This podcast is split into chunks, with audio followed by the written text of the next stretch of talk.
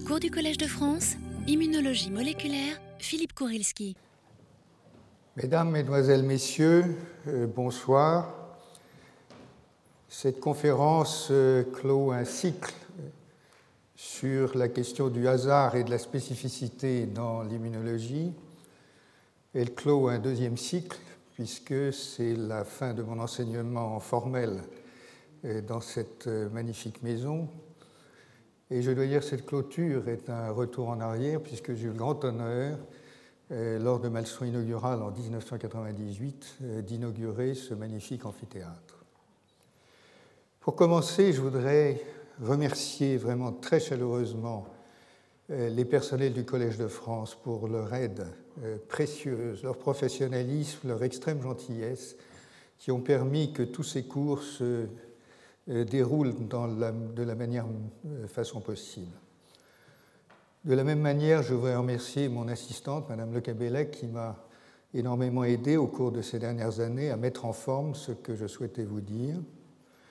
Et puis je dois dire que je souhaite aussi dire un mot euh, à ma famille parce que je sais que ces longues journées d'études, souvent l'été, souvent pendant les vacances, souvent pendant les fins de semaine, leur ont retiré beaucoup de mon temps. Le hasard et la spécificité, tel était donc le thème de ce cours, euh, et je vais en introduction résumer quelques éléments euh, généraux. Ensuite, je vous donnerai quelques aperçus sur ce que je crois être euh, un peu de l'avenir de la recherche en immunologie, un peu sur l'avenir de ses applications, et en conclusion, j'en arriverai aux conditions sociales de l'évolution de la recherche et de ses applications.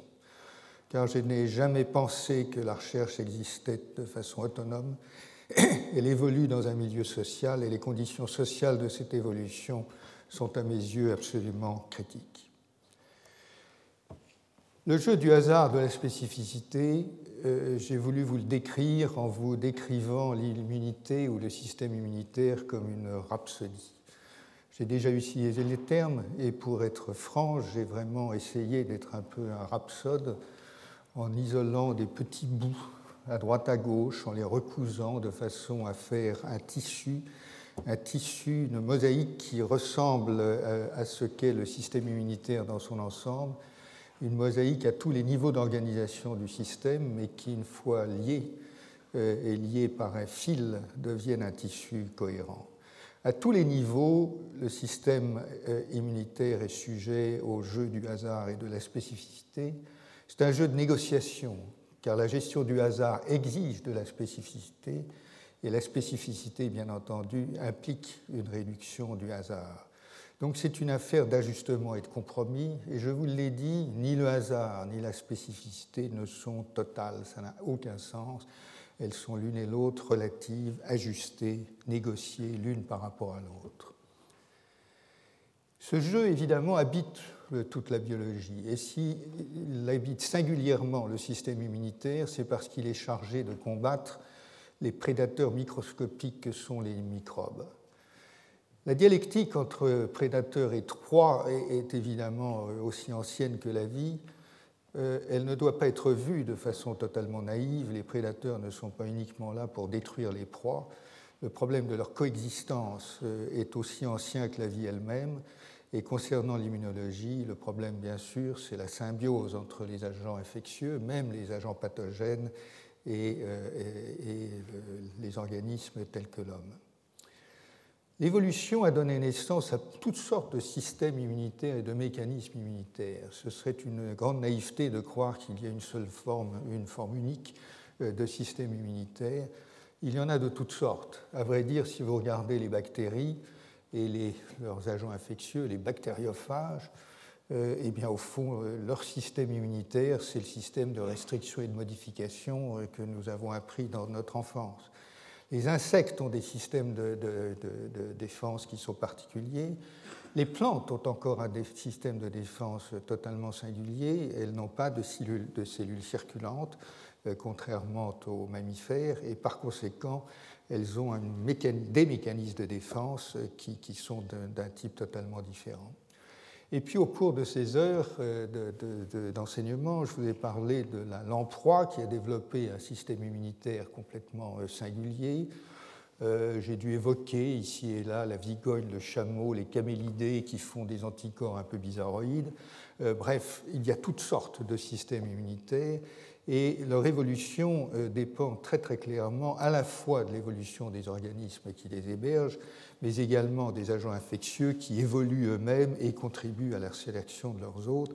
Et je vous ai expliqué combien cette dialectique entre les agents infectieux et les hôtes était euh, importante.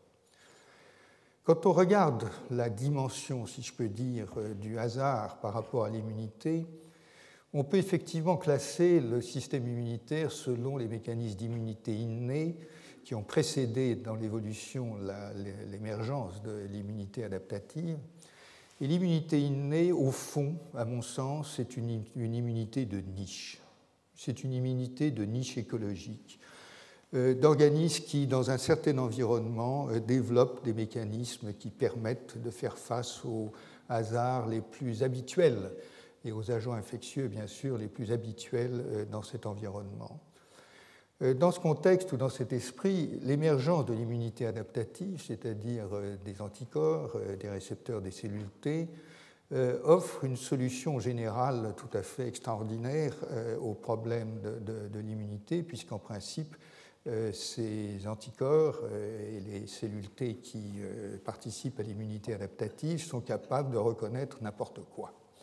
Je reviendrai sur cette question parce qu'elle est elle est très, frappante.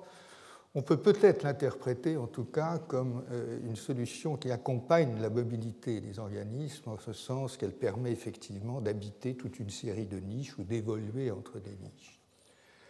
Est-ce une réponse à l'hypervariabilité d'un certain nombre d'agents pathogènes que les systèmes immunitaires euh, de type inné, avec leurs récepteurs euh, prétendument spécifiques, ne pouvaient plus contrôler je n'en sais, euh, et non, je pense qu'on n'en sait rien, mais il est vrai que des euh, agents infectieux extraordinairement variables comme le VIH, le virus de l'hépatite C, ou encore des parasites comme la malaria, posent un problème de, réponse immunitaire que le système adaptatif a lui-même d'ailleurs du mal à régler, tant il est vrai que l'évolution de ces agents euh, et de trouver des dispositifs qui permettent d'échapper au, système immunitaire.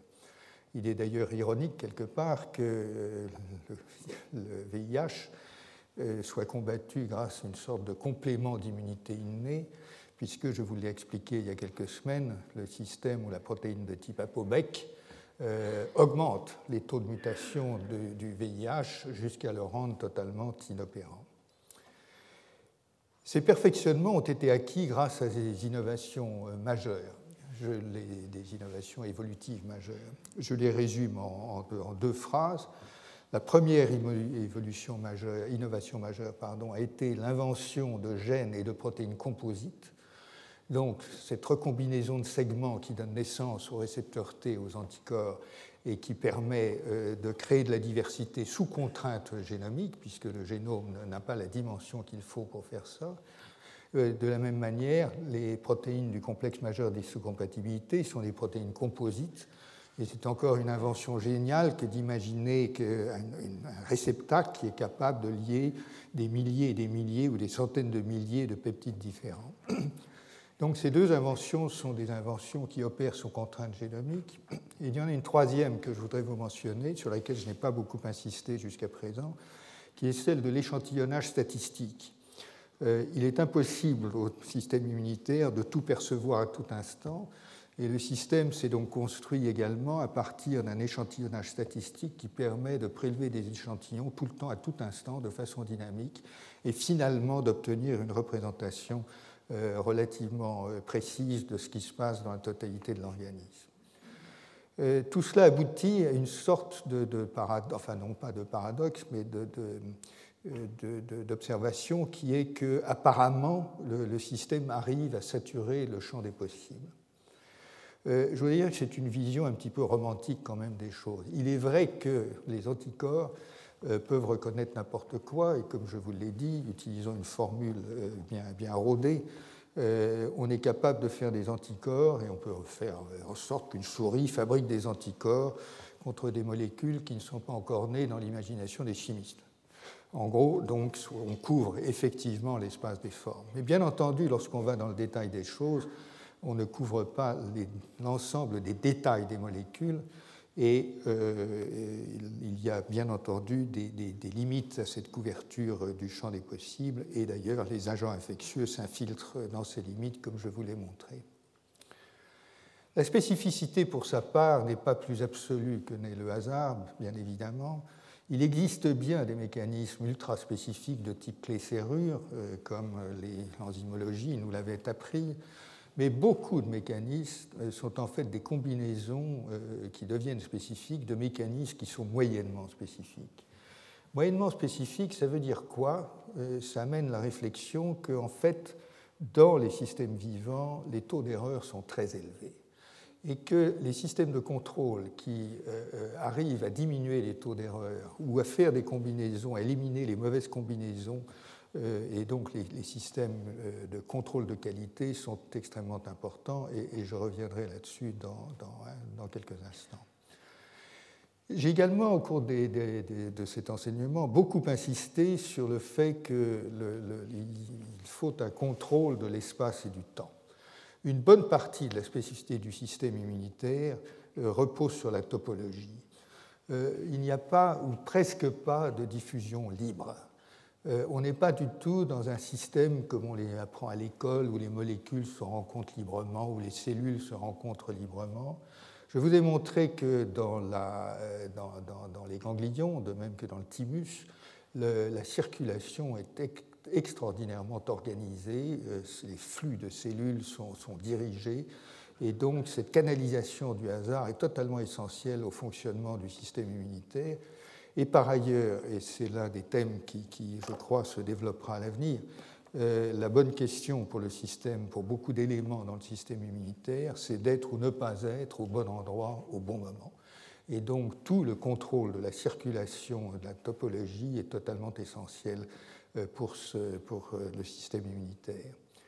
La spécificité de la discrimination entre le soi et non-soi, qui est bien sûr le thème essentiel de, de la recherche en immunologie euh, se résume, et je le, dis encore une fois en deux phrases, sur le fait qu'il euh, ne s'agit pas d'une discrimination par absence, par délétion de tous les éléments qui reconnaissent le soi.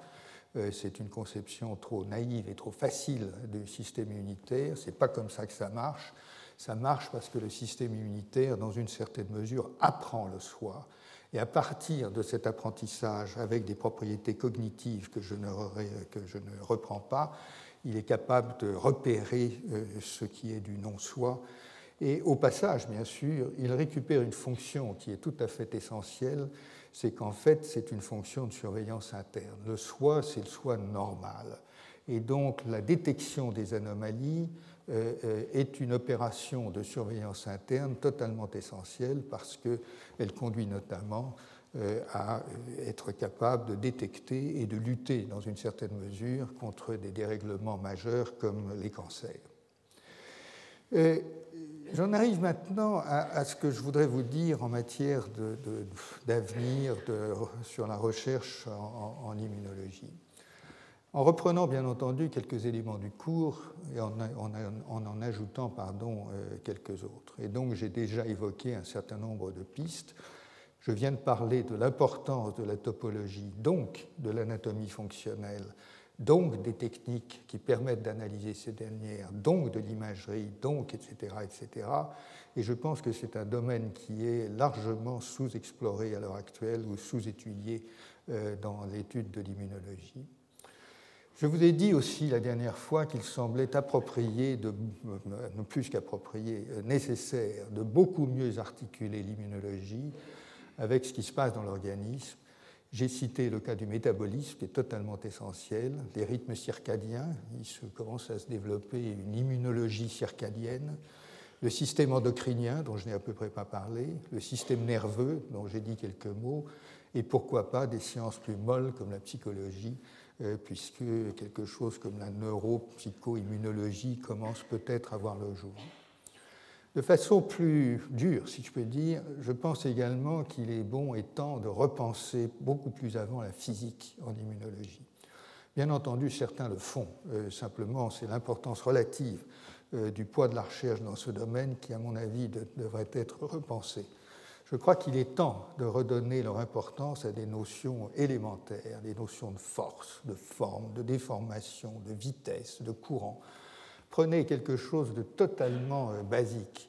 Si vous cherchez dans la littérature combien de temps il faut pour un lymphocyte euh, pour faire le tour de, l'organisme, euh, vous ne trouvez pratiquement pas de données. Ça n'a pas été mesuré. Plus exactement, il y a eu des bouts de mesure qui ont été faits dans les années 60, je crois. Il y a plein de paramètres physiques qui, sont essentiels et qui méritent d'être réinvestigués ou, tout simplement investigués avec euh, les techniques modernes. Je vous ai mentionné que la, microscopie atomique, euh, Atomic Force Microscopy, permet maintenant de mesurer les déformations euh, des cellules, et donc il y a beaucoup, beaucoup à apprendre de ce genre d'approche. Et puis il y a bien sûr ce qu'on appelle l'immunologie synthétique, et puisque l'on fait aujourd'hui grand cas de la biologie synthétique, on a plus ou moins réussi à synthétiser, ce qui est un grand mot parce que ce n'est pas tout à fait ça, une bactérie, on peut se demander euh, pourquoi pas l'immunologie synthétique, et certains collègues d'ailleurs euh, se, prétendent euh, impliqués dans le courant d'une immunologie synthétique. Je pense que là, il faut être un peu prudent et distinguer les différents niveaux. Au niveau moléculaire, c'est clair qu'on ben, construit des systèmes dans lesquels on arrive, par exemple, en fixant des molécules sur une surface plane, euh, de mettre en face des cellules, de reconstruire des bouts de, des bouts de système. Et après tout, ce mouvement vers la synthèse est le mouvement de la plupart des sciences. Euh, quand vous regardez la chimie, elle a évolué de la description à la synthèse. Quand vous regardez la physique, elle fait de même. Quand vous regardez même la génétique, elle a fait exactement de même avec le génie génétique qui est devenu une opération de synthèse au niveau génétique. Et donc, pourquoi pas de l'immunologie synthétique, sauf qu'à partir du moment où on touche à des niveaux de complexité et d'organisation qui impliquent euh, un certain nombre de cellules, je crois que l'immunologie synthétique devient euh, relativement difficile à, pratiquer. Mais enfin, l'avenir le dira. Ce sur quoi je voudrais insister, ou plutôt réinsister, parce que j'ai déjà pas mal discuté de cela, notamment la semaine dernière, euh, c'est que l'avenir de l'immunologie est véritablement à la complexité. Euh, la complexité, c'est donc la biologie des systèmes, c'est l'immunologie systémique, elle est naissante, mais enfin, je crois que nous y allons et nous y allons à grande allure. Euh, je voudrais juste discuter rapidement les conditions historiques de l'émergence de la complexité. Chacun sait que c'est la physique qui a quand même aidé à extraire la biologie euh, des, théories vitalistes. Mais je pense qu'il est vrai qu'aujourd'hui, la biologie s'est autonomisée euh, par rapport à la physique, en ce sens qu'elle s'est distanciée de la mécanique. Euh, et quand je parle de physique, bien entendu, il faudrait aller beaucoup plus loin dans la description de ce qu'est la physique, mais disons que la biologie s'est en tout cas autonomisée par rapport à beaucoup d'autres disciplines. Et elle l'a fait en dépassant le réductionnisme, ce qui amène à la, complexité. Dépasser le réductionnisme, c'est quoi? Le grand succès de la biologie moléculaire, ça a été le réductionnisme. Ça a été effectivement d'isoler des bouts de molécules ou des molécules, des bouts de gènes, de pouvoir les étudier, de pouvoir euh, les caractériser et donc euh, d'utiliser effectivement euh, la rationalité des sciences dures. et c'est ça qui a vraiment fait progresser le domaine et, débarrasser encore une fois du vitalisme.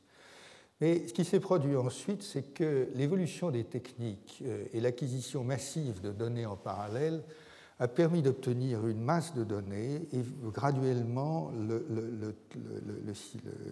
la connaissance a commencé à, se développer en, direction de, la complexité.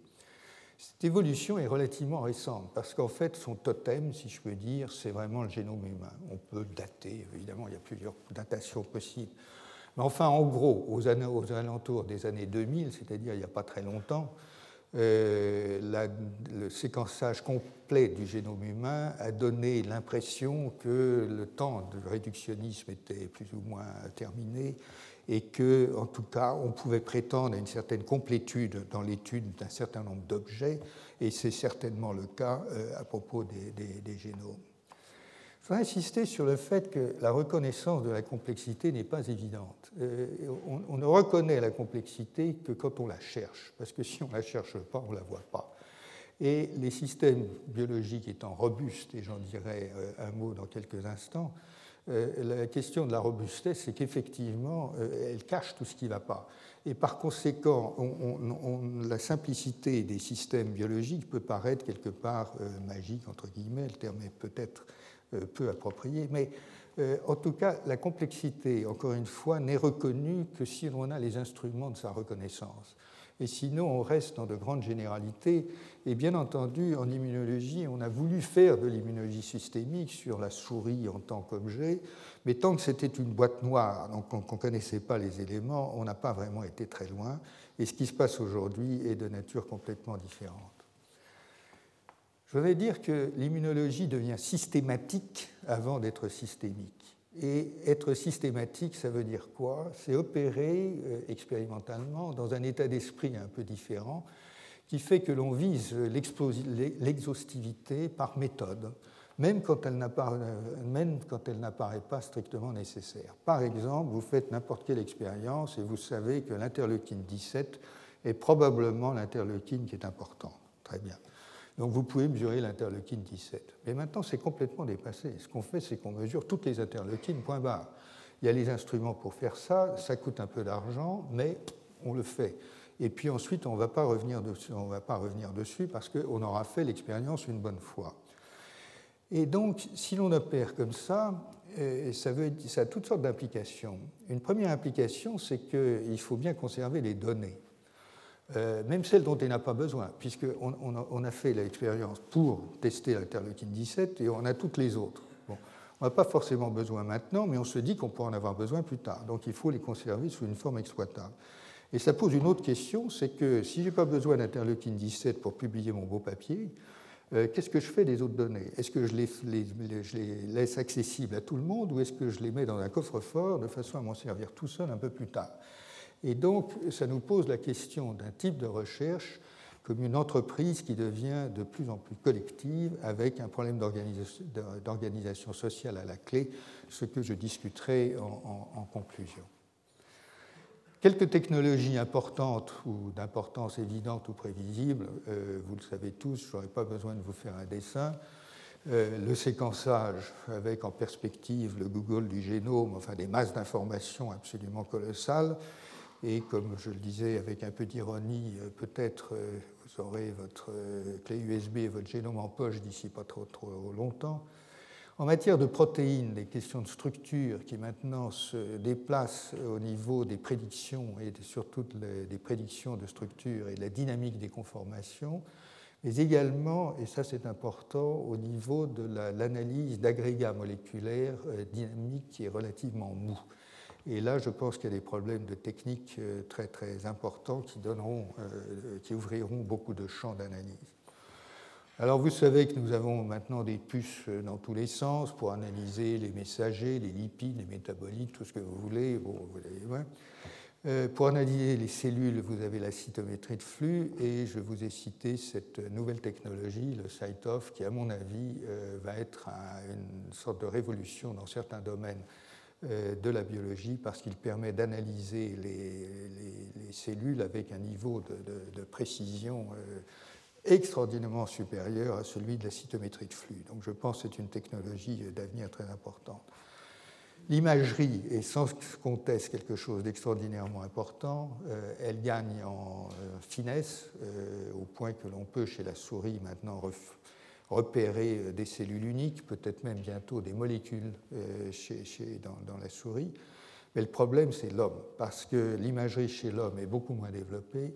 Elle est développée, bien sûr, euh, à propos de l'imagerie cérébrale, mais elle n'est pas développée pour l'immunologie à un niveau qui permettrait de faire chez l'homme des analyses de même sensibilité, disons, que l'on peut le faire chez la souris, sachant qu'en plus, bien sûr, ce doit être de, l'imagerie non invasive. Et donc, beaucoup, beaucoup de technologies. La technologie est un moteur de la science. Euh, on a parfois tendance à l'oublier, euh, on lui donne moins de reconnaissance glorieuse souvent qu'aux découvertes euh, en tant que telles, mais la, technologie est incontestablement un moteur extrêmement puissant de l'avancée scientifique. En tout cas, à tout cela, il faut évidemment rajouter quelque chose, c'est que tout ça, ça fournit des données en quantité absolument colossale, et que maintenant, il y a un véritable problème de stockage et d'intégration des données et bien entendu, et ça j'en parlerai plus tard, un problème d'interprétation des données. Il y a plus de données que l'on ne peut en interpréter aujourd'hui, ce qui est quand même un peu paradoxal. J'en arrive à quelque chose d'un peu plus euh, précis sur les systèmes complexes, et je les définis donc comme des systèmes qui ont un grand nombre d'éléments distincts, de nombreux liens différents entre des éléments eux-mêmes distincts. Et je reprends cette comparaison, j'estime qu'un gaz n'est pas un objet complexe. Il y a beaucoup, beaucoup de molécules dans un gaz, mais il n'y a pas tellement de règles d'interaction, et donc euh, ce n'est pas un objet complexe. Et je pense que c'est ce qui nous dit d'ailleurs que la physique classique n'était pas une science euh, des, systèmes complexes. Euh, et même la mécanique, même compliquée, la mécanique d'une horloge, ce n'est pas un système complexe tel que c'est défini de cette façon-là, puisque la mécanique d'une horloge, c'est quand même séquentiel, ce n'est pas du tout quelque chose qui interagit dans tous les sens. Alors on dit beaucoup que les systèmes complexes se caractérisent par l'existence de propriétés distribuées, ce qui est juste, c'est-à-dire qui est irréductible à un petit nombre d'éléments ou de liens, et euh, émergente, qui est un terme que j'aime pas beaucoup, mais passons là-dessus. Une propriété majeure des systèmes complexes, c'est la robustesse. Et je reviendrai beaucoup là-dessus. Le complément de la robustesse étant bien entendu la fragilité. Chacun sait que dans des systèmes euh, complexes, euh, comme d'autres d'ailleurs, mais les comportements dynamiques, les conditions initiales, les états d'équilibre sont tout à fait essentiels. Un système complexe a forcément euh, un grand nombre possible, enfin le plus souvent un grand nombre possible d'équilibres différents. Et vous le savez qu'on représente ça souvent avec des paysages, avec des vallées, des trous, des machins, etc. Et on décrit ça en disant met une bille à un truc, on voit où elle tombe dans différents puits d'équilibre, etc. Les racines historiques de la complexité se trouvent plus dans la philosophie, dans l'ingénierie, euh, dans la biologie, dans l'informatique et dans les réseaux sociaux que dans la physique, encore une fois. Et euh, bien sûr, on peut évoquer le nom d'un certain nombre de philosophes, on peut évidemment euh, évoquer euh, les succès de, l'ingénierie dans la fabrication d'artefacts compliqués comme une voiture ou encore plus un avion. Euh, et bien sûr, on peut évoquer le web, l'informatique et tout ça. La biologie est connectée à tout ça. Et la représentation habituelle est une représentation en réseau. Et ce qui se passe en théorie des systèmes complexes, c'est que tout ça se relie. Ça, c'est déjà une vieille manip, si je peux dire, puisque ça date de 2004. C'est le réseau, donc, euh, je vous l'ai déjà montré, le réseau d'interaction de simplement 10% des protéines de la levure. J'aime bien montrer ce cliché parce qu'il est assez joli et qu'en plus, très franchement, je, moi, j'y comprends rien. Quand j'ai ça, je ne, sais plus, je ne sais plus quoi faire, euh, je ne sais pas comment isoler de ça les informations qui permettent de faire une expérience intelligente. Donc, euh, il y a un problème. Et les réseaux, les réseaux sont, sont, sont de cette nature-là. Ça pose la question de savoir comment on peut évaluer le degré de complexité d'un système. Et là, bien sûr, la réponse la plus évidente, c'est de dire bon, ben, c'est pas compliqué, il n'y a qu'à compter les éléments, les liens, les nœuds, les machins, et donc on fait une comptabilité de tout ça, et ça va nous donner une idée de, de, de la complexité. Alors si vous faites ça, vous trouverez qu'un Airbus, par exemple, c'est peut-être à peu près aussi complexe qu'une cellule. Mais ce n'est pas forcément euh, le, meilleur critère. Et récemment, un certain nombre de collègues ont publié un article dans lequel ils utilisent la notion de contrôlabilité euh, pour euh, évaluer la complexité des systèmes, ou plus ou moins donner une indication de, de la complexité des systèmes. Donc un système est contrôlable si vous pouvez prendre le système qui est complexe, vous le prenez dans un état A, vous voulez aller dans un état B et vous voulez tout contrôler pour qu'il aille de A à B dans un temps fini. Voilà les définitions mathématiques de la contrôlabilité. Alors apparemment, la question euh, était mathématiquement extrêmement ardue euh, à résoudre pour des systèmes vraiment très complexes et les auteurs ont trouvé une manière de procéder qui les conduit à définir des nœuds du réseau qui sont des nœuds euh, directeurs. C'est les nœuds qu'il faut absolument contrôler pour arriver à faire passer le système de l'état A à l'état B.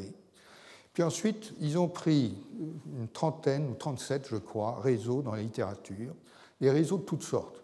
Ça va du réseau d'électricité au Texas, euh, au réseau de l'alvure que je vous ai montré, à d'autres réseaux de la drosophile, aux systèmes sociaux, au réseau des, artistes, je crois, de Californie, enfin, je sais pas quoi. Bref, ils ont pris tous ces systèmes avec tout ce qu'il y avait comme données dans la littérature et ils ont mouliné ça dans leur, euh, dans leur, euh, dans leur formule pour arriver à la conclusion qu'un système mécanique comme un avion, il faut peut-être 10% des, des, nœuds qui sont conducteurs.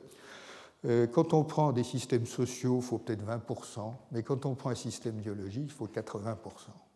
Donc les systèmes biologiques sont aujourd'hui, d'après ce critère, les plus complexes de tous. Et il est intéressant de voir qu'un certain nombre d'expériences euh, faites euh, notamment chez, chez la drosophile euh, confirment plus ou moins cette estimation. C'est-à-dire que 80% des nœuds, enfin une proportion très importante des nœuds est essentielle. Ça veut dire quoi? Ça veut dire que vous tirez sur un bout, tout bouge. Donc euh, euh, vous n'avez pas de sous-ensemble qui soit euh, réellement facile à, circonscrire et ça pose un, problème tout à fait singulier qui n'est pas forcément complètement singulier à la biologie, mais qui est la question de la modularité. Je vous ai montré l'espèce de bazar là, que truc, et, là-dedans on ne peut pas travailler sans définir des sous-ensembles qui soient pertinents. Donc il faut définir des modules. Alors des modules, il faut les abstraire du système. Donc c'est une, euh, opération intellectuelle euh, d'abstraction, mais évidemment, il faut le faire de façon intelligente et utile. Et je voudrais dire que bien que euh, l'article précédent ait montré que l'on puisse appliquer les mêmes mathématiques hein, à, différents types de systèmes, qu'ils soient biologiques ou non biologiques, ou mécaniques, ou d'artefacts, etc., bien que l'on puisse opérer de cette manière, je pense que la question se pose quand même de façon très différente dans les sciences de la vie et dans celles ou dans les sciences naturelles et dans celles de l'ingénieur. Parce que quand même, si vous prenez un Airbus, euh, vous avez quand même à la fois la notice de montage et le mode d'emploi. Tandis que si vous prenez une cellule, vous n'avez ni l'un ni l'autre. Et donc vous ne pouvez pas être sûr que l'architecture des systèmes est vraiment de même nature. Et ce chiffre remarquable de 80% versus 10 à 20 euh, vous suggère quand même qu'il se passe quelque chose au niveau du degré de complexité. Quant à ce qu'on appelle la déconvolution des données, c'est-à-dire comment vous faites à partir d'une masse de données pour essayer d'extraire ce qui est pertinent, c'est évidemment peut-être pas de même nature, dans la mesure où si vous prenez une voiture, une portière, c'est une portière, et ce n'est pas forcément connecté à 50 000 autres trucs dans, dans, dans la voiture. Tandis que, encore une fois, lorsqu'on voit ces systèmes biologiques, on, se demande comment faire pour identifier l'équivalent d'une portière, et la réponse, c'est que peut-être il n'y a pas d'équivalent à la portière. En tout cas, pour progresser, la seule chose qu'on puisse faire, c'est d'annoter ces systèmes biologiques, ces réseaux que je vous ai montrés. Les annoter, ça veut dire quoi? Ça veut dire injecter dans le réseau la totalité ou le maximum des connaissances biologiques disponibles dans le monde entier. C'est ça que ça veut dire. Donc c'est un travail absolument considérable. Et c'est ça qui permet ensuite de dire, ah ben, il y a telle et telle protéine qui font à peu près la même chose, donc ça fait un sous-ensemble qui que, etc., etc., et ça fait sens et on peut s'en servir. Alors voilà un travail fait par un de nos collègues, Spiros Artavanis Tsakonas à Harvard, et ça c'est un réseau de la et c'est un réseau annoté. Euh, je dois dire que je trouve ça à la fois très esthétique, en même temps euh, c'est assez intéressant de se dire comment est-ce qu'on travaille avec ça. Ben, on travaille avec ça, effectivement, grâce à la notation, grâce aux sous-ensembles qui ont été identifier de façon à faire sens et trouver des moyens d'expérimenter et de poser des questions intéressantes et intelligentes au système pour obtenir des réponses. Cette modularité, je vous la montre ici au niveau d'une cellule, mais enfin, elle a lieu à tous les niveaux d'organisation du système. Les niveaux d'organisation, euh, ben, c'est déjà au niveau moléculaire, il y a déjà une question de modularité qui se pose. Euh, je vous en donne un exemple. Euh, moi, j'ai du mal à identifier une cascade de signalisation parce que je ne sais pas où elle s'arrête sur les côtés elle part d'un toll-like receptor et elle aboutit à NF-kappa-B, disons, d'accord, mais il y a toutes les branches latérales, et donc, quand j'isole euh, cette cascade de signalisation, c'est bien un acte intellectuel, ce n'est pas quelque chose qui est forcément, une réalité physique. Incidemment, même si c'est une, une, réalité physique, moi je me pose la question, euh, comme je l'ai dit d'ailleurs, de savoir si euh, ça fonctionne dans un système qui en fait a une topologie dans le cytosol, ce que j'ai tendance à croire, plutôt que par diffusion libre, ce que j'ai tendance à ne pas croire. Mais je, ne peux pas le, prouver.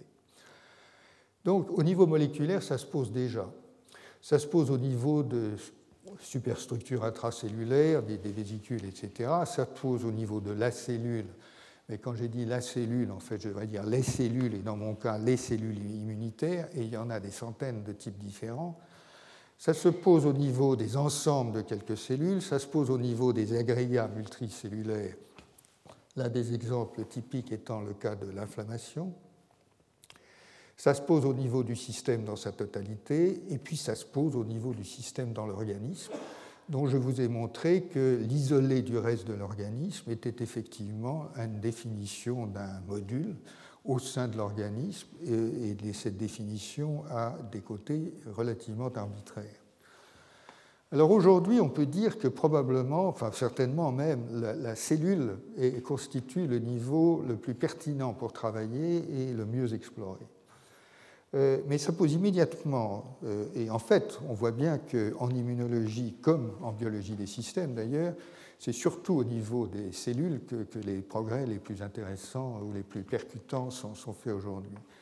Mais ça pose aussi immédiatement, surtout en immunologie, le, problème de, l'ensemble des cellules, parce qu'en immunologie, il n'y a, pas de cellules isolées, il n'y a, que des, ensembles de cellules qui communiquent, qui travaillent ensemble euh, qui se multiplient, qui s'agrègent, qui se désagrègent, etc., etc. Donc il y a un problème à ce niveau-là et je crois très sincèrement que l'on manque d'outils pour analyser, euh, pour analyser euh, des ensembles de cellules et notamment je, rêverais d'un outil qui permettrait pour commencer d'analyser ne serait-ce que deux cellules en même temps en arrivant à déchiffrer à partir de l'analyse tout ce qui se passe dans les deux cellules à tout instant. Ce n'est pas infaisable d'ailleurs, à mon avis, il y aurait des moyens de le faire, mais pour l'instant, à ma connaissance, ça n'est pas vraiment fait. Et donc l'application simplement à deux cellules de tout ce qu'on fait avec une seule cellule serait en soi un objectif euh, qui permettrait, je pense, de faire euh, des, progrès. Et euh, je le dis d'autant plus volontiers que je vous ai exprimé il y a deux, ou trois semaines l'espèce de frustration que je ressentais vis à -vis de l'inflammation dans laquelle je pense que l'importance de, modéliser est totalement essentielle. On ne peut pas se contenter de dire que in vitro, un néosinophile produit telle interleukine qui va un truc, qui va ensuite amener. ça ne peut pas fonctionner comme ça. Euh, bien entendu, ces données sont importantes, elles sont essentielles, il faut les rassembler, il faut tâcher d'en faire sens. Mais quelque part, c'est bien cet ensemble euh, dynamique en plus de cellules qui viennent s'agréger au site de l'inflammation qu'il va, falloir décrire euh, pour euh, en, trouver les, propriétés fondamentales. Dans ce contexte, le rôle de l'imagerie est absolument essentiel. Euh, l'imagerie, il faut la, en immunologie, bien sûr, la combiner aux outils moléculaires et c'est en train de se faire avec toutes sortes de, techniques qui permettent de visualiser tel ou tel gène qui est activé qui est activé euh, euh, sous microscope. Et puis, il y a, comme j'ai dit, tous ces problèmes topologiques de, de circulation euh, dans, l'organisme.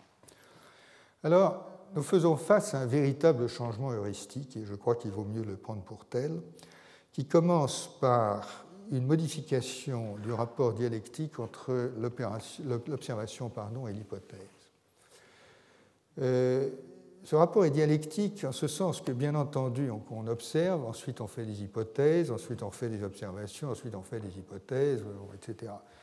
Mais comme je vous l'ai indiqué, lorsque le travail du chercheur commence par un mode d'exploration systématique qui, incidemment, lorsqu'il est euh, théorisé par certains, se veut littéralement aveugle.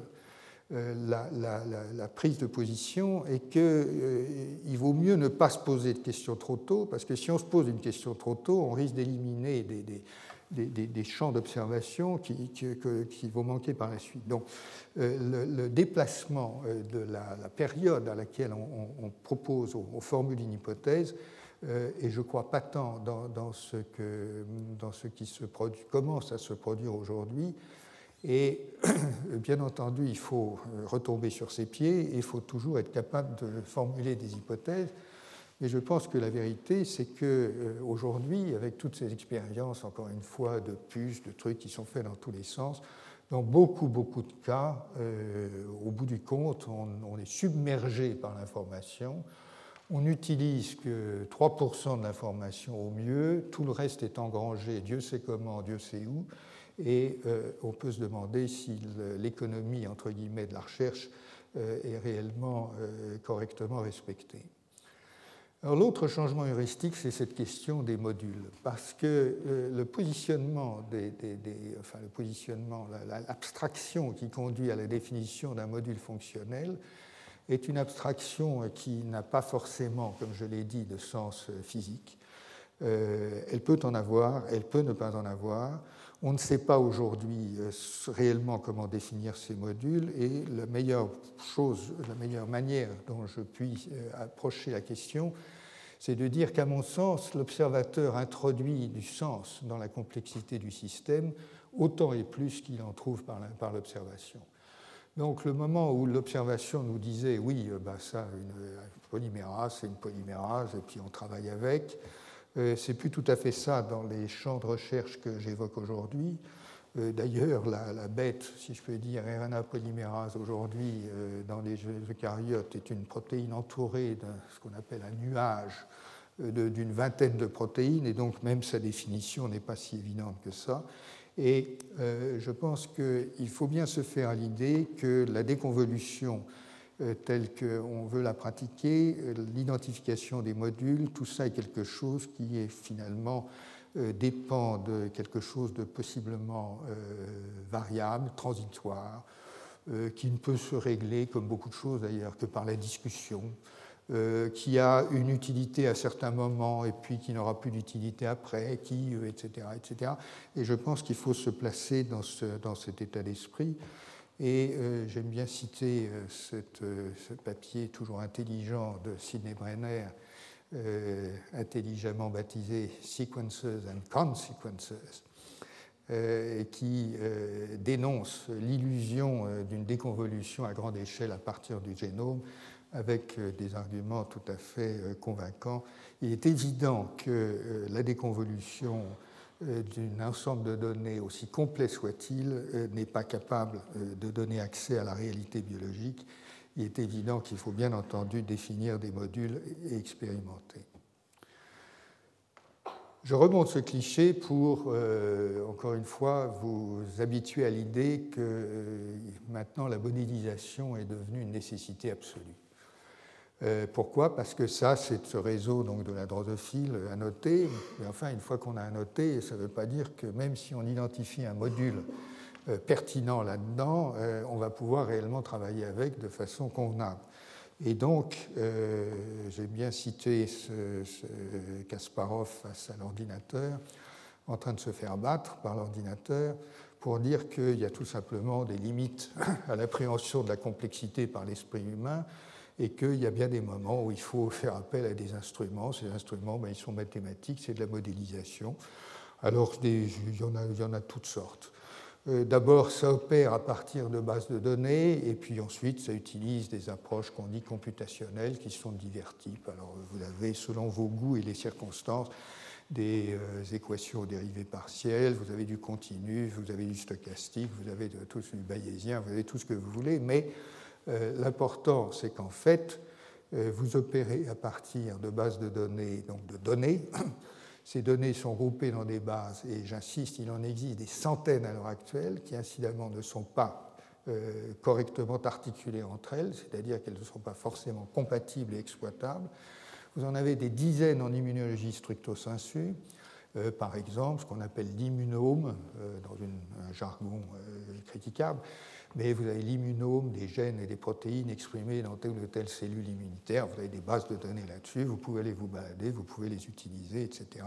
Mais encore une fois, une fois que vous avez identifié le problème, eh ben, euh, il y a beaucoup de situations où, bien, où vous êtes confronté au dilemme. Soit vous cherchez sous le réverbère sans modéliser, parce que là vous savez que vous pouvez à peu près vous débrouiller, soit vous modélisez parce que sinon vous n'y arrivez pas. Donc euh, ça, se, développe. Alors, je passe maintenant à quelque chose qui pour moi est aussi tout à fait important, qui est cette espèce, enfin, cette évaluation euh, de ce qui est matériel, de ce qui est virtuel, de ce qui est distribué dans des systèmes complexes qui en plus ont une architecture à plusieurs niveaux. Euh, je prends d'abord ce point tout à fait basique que les éléments matériels, en gros, ça peut être des protéines par exemple, dans ce que je vous ai montré. Puis les liens, bah, ils sont virtuels, c'est ce qui euh, les assemble. Puis quand vous avez un certain nombre de liens, vous pouvez avoir des règles, des règles qui sont virtuelles elles aussi et qui gouvernent les relations entre un certain nombre d'éléments.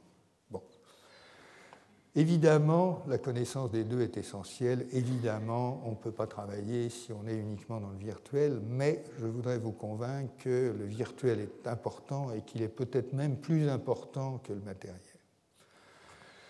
Euh, l'importance des règles, euh, elle vient de, ceci. Euh, c'est que dans les systèmes vivants, dans un champ défini de règles, l'évolution est possible.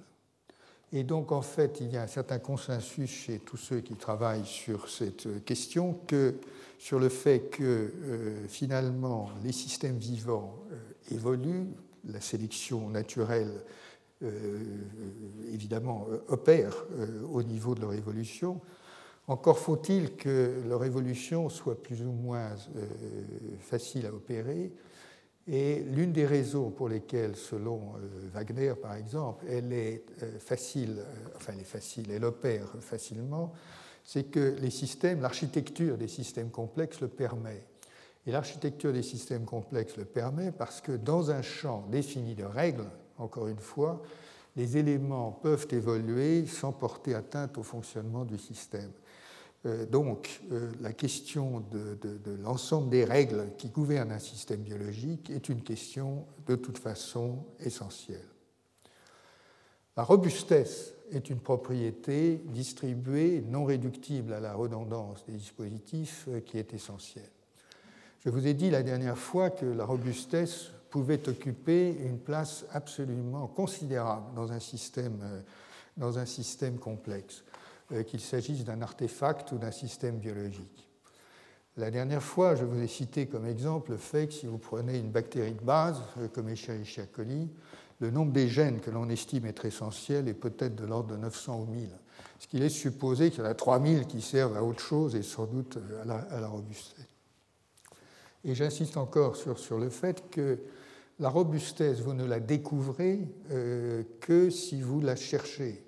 La raison étant qu'elle euh, est faite pour éviter les catastrophes et les ennuis, et par conséquent, quand le système fonctionne, la robustesse, vous ne la voyez pas. Euh, pour la chercher, pour la découvrir, il faut déstabiliser le système, il faut trouver ce qui le déstabilise, et donc il n'est pas euh, surprenant que, n'est pas surprenant que la notion de robustesse soit parfois, sous, soit parfois sous-estimée. Je pense qu'il y a de nombreux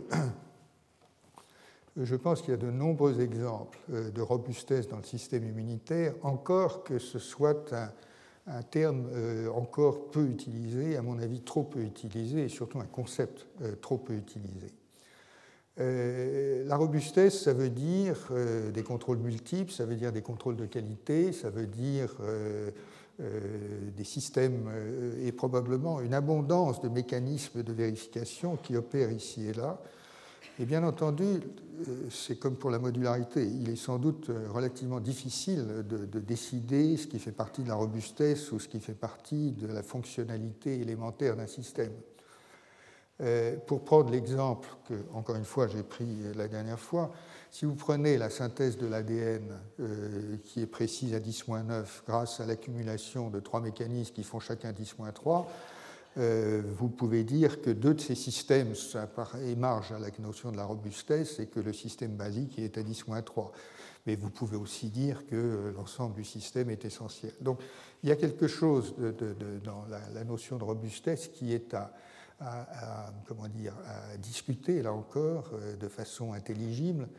Euh, mais enfin, lorsque on voit que l'emploi qui a développé ce système ahurissant euh, d'anticorps complètement nouveau à partir de motifs LRR, Leucine Rich Repeats, que cet emploi, l'emploi a également, semble-t-il, quelque chose qui ressemble à un thymus et à des cellules T, on ne peut pas s'empêcher de penser, comme le fait Max Cooper, bien sûr, euh, que euh, tout ça euh, revient à un contrôle de qualité qui est effectué, qui est inscrit dans l'architecture du système, qui est indispensable pour obtenir une synthèse d'anticorps suffisamment spécifique et distincte du non-soi pour éviter les, pathologies auto-immunes.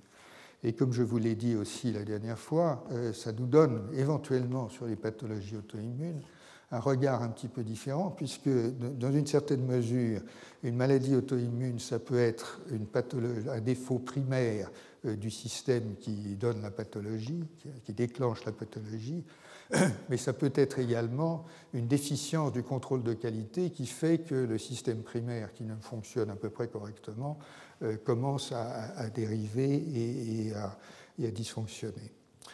Et bien entendu, il faut se demander quelle euh, fragilité correspond à la robustesse.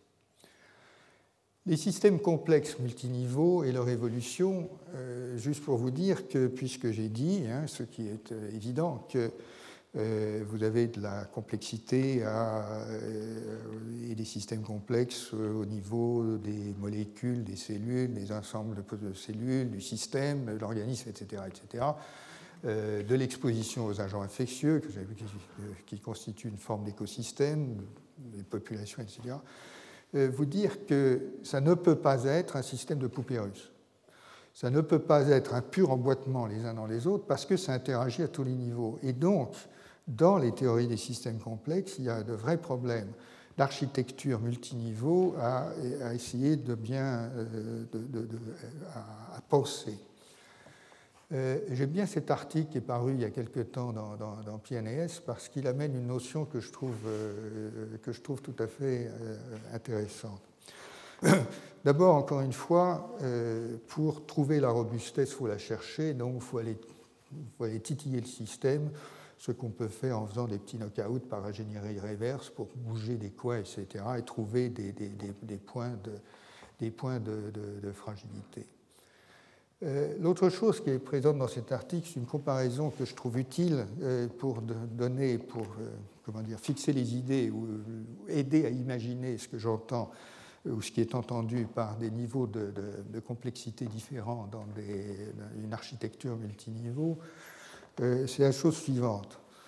Vous prenez des fibres de coton, c'est un premier niveau de complexité. Vous les tressez un petit peu, ça fait des fils. Vous prenez les fils, ça fait un tissu.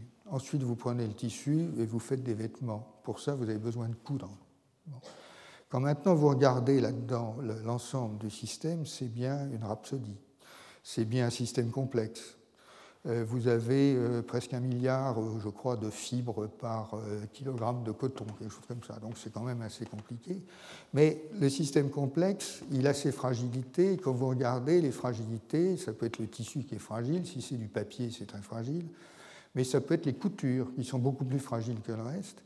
Et l'architecture multiniveau se, se, développe, si vous voulez, selon ce genre de, description, avec à la clé euh, le fait que, à la fin, au bout du compte, vous avez des vêtements, une certaine finalité dans les vêtements. Ils vous protègent du froid, de je ne sais pas quoi, etc. Donc, euh, euh, cette, comparaison peut, vous aider à concevoir ce, que, veut dire une architecture multiniveau. Mais ce que cet article montre assez bien, et ça n'a pas été le premier, c'est que euh, et pour moi c'est un point très, très, intéressant, c'est qu'au fond, en biologie, euh, il n'y a pas tellement d'innovation de rupture. Et donc peut-être le moteur principal de l'évolution euh, n'est pas la fonctionnalité minimale, c'est peut-être la robustesse. je trouve l'idée assez intéressante. Après tout, vous prenez un, avion. Un avion, ben, ça vole. Le fait qu'ils volent n'a plus aucun intérêt. Ils volent tous. Euh, ce qui fait évoluer la construction des avions aujourd'hui, c'est nettement plus la robustesse, effectivement, des améliorations euh, dans la sécurité, dans le confort, dans l'économie d'énergie, dans tout ce que vous voulez, mais ça n'a plus grand-chose à voir avec la fonctionnalité minimale qui est le fait qu'ils volent. Et donc l'idée générale, c'est que peut-être l'évolution des organismes est effectivement dictée beaucoup plus par la robustesse que par la fonctionnalité euh, minimale. Je ne pas euh, euh, à l'occasion qui m'est donnée de vous parler pour vous exposer une hypothèse sur l'évolution que j'ai travaillé un petit peu cet été et qui, revient à la question de, ces systèmes complexes et de, leur, et de leur fonctionnement. Le raisonnement est le suivant. Enfin, pour, pour, pour commencer, je dirais que j'ai toujours eu un malaise avec la question de l'évolution et la vitesse de la rapidité de l'évolution de l'homme. Simplement parce qu'un nombre énorme de polymorphismes, il y a des taux de mutation finalement significatifs, euh, et, je ne vois pas trop comment la, sélection naturelle opère à tous les niveaux sur, tout ça. Donc euh, j'avais un petit problème. J'ai fait ensuite un peu de littérature et donc euh, la littérature nous dit avec beaucoup de précision aujourd'hui que, parce que ça vient du séquençage complet des, génomes, que si vous prenez un, spermatozoïde basique chez l'homme, il a environ 35 mutations de novo. Donc chaque spermatozoïde a 35 mutations de plus. Euh, sur ces 35 mutations, on admet qu'il y en a entre une et trois qui sont possiblement délétères. Euh, donc des mutations graves qui, peuvent causer des, maladies. Le fait est que, comme nous sommes diploïdes, euh, bien entendu, les systèmes de compensation apportés par la diploïdie font que ces mutations délétères sont généralement masquées, sauf lorsque l'individu est malheureusement homozygote et la maladie se déclenche.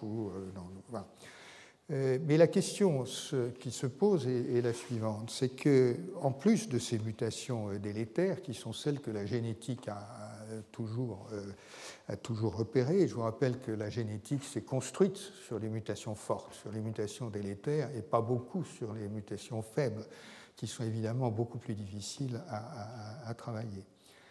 En tout cas, donc, sur toutes ces mutations, sur ces 35 mutations, s'il y en a une ou deux ou trois de délétères, il doit y en avoir quand même un certain nombre qui ne le sont pas et qui sont des mutations faibles. Euh, et j'ai fait l'hypothèse dans cet article qu'il y en avait environ peut-être de l'ordre de 5 à 10, euh, disons. Euh, pourquoi pas 30, 32, 33, 34 Parce que nous savons que dans le génome humain, il y a des zones qui sont plus ou moins utiles, inutiles, on n'en sait trop rien. Euh, et donc, euh, pour tenir compte de cet ADN inutile, j'ai diminué le nombre des mutations pertinentes à 5 à 10. Mais le raisonnement maintenant est le suivant, c'est que si vous imaginez ce qui se passe, ces mutations euh, faibles, elles vont être à peu près invisibles parce qu'elles sont tamponnées par la robustesse du système. Maintenant, les nombres sont tels que la euh, des mutations multiples peuvent s'accumuler dans la même cellule qui va donner naissance au, dans les cellules qui vont donner naissance pardon, aux spermatozoïdes. Ça veut dire qu'en fait, chaque spermatozoïde est potentiellement un, mutant, enfin une combinaison de mutations.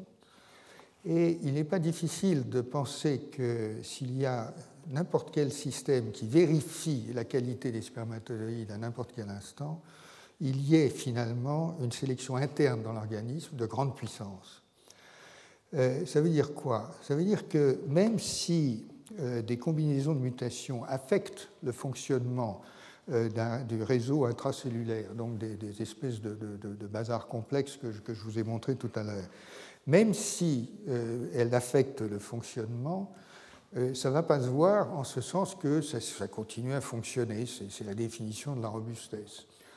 Mais ça ne veut pas dire que ça fonctionne de façon optimale. Ça ne veut pas dire qu'il n'y ait pas des systèmes qui permettent d'enregistrer, par exemple, la consommation d'énergie et de vérifier ou de, découvrir que euh, le, spermatozoïde candidat, si je peux dire, euh, euh, ou le candidat à la fonction de spermatozoïde plus exactement, ne consomme pas plus d'énergie qu'un autre et qu'à ce moment-là, un système de vérification déclenche l'apoptose et son élimination.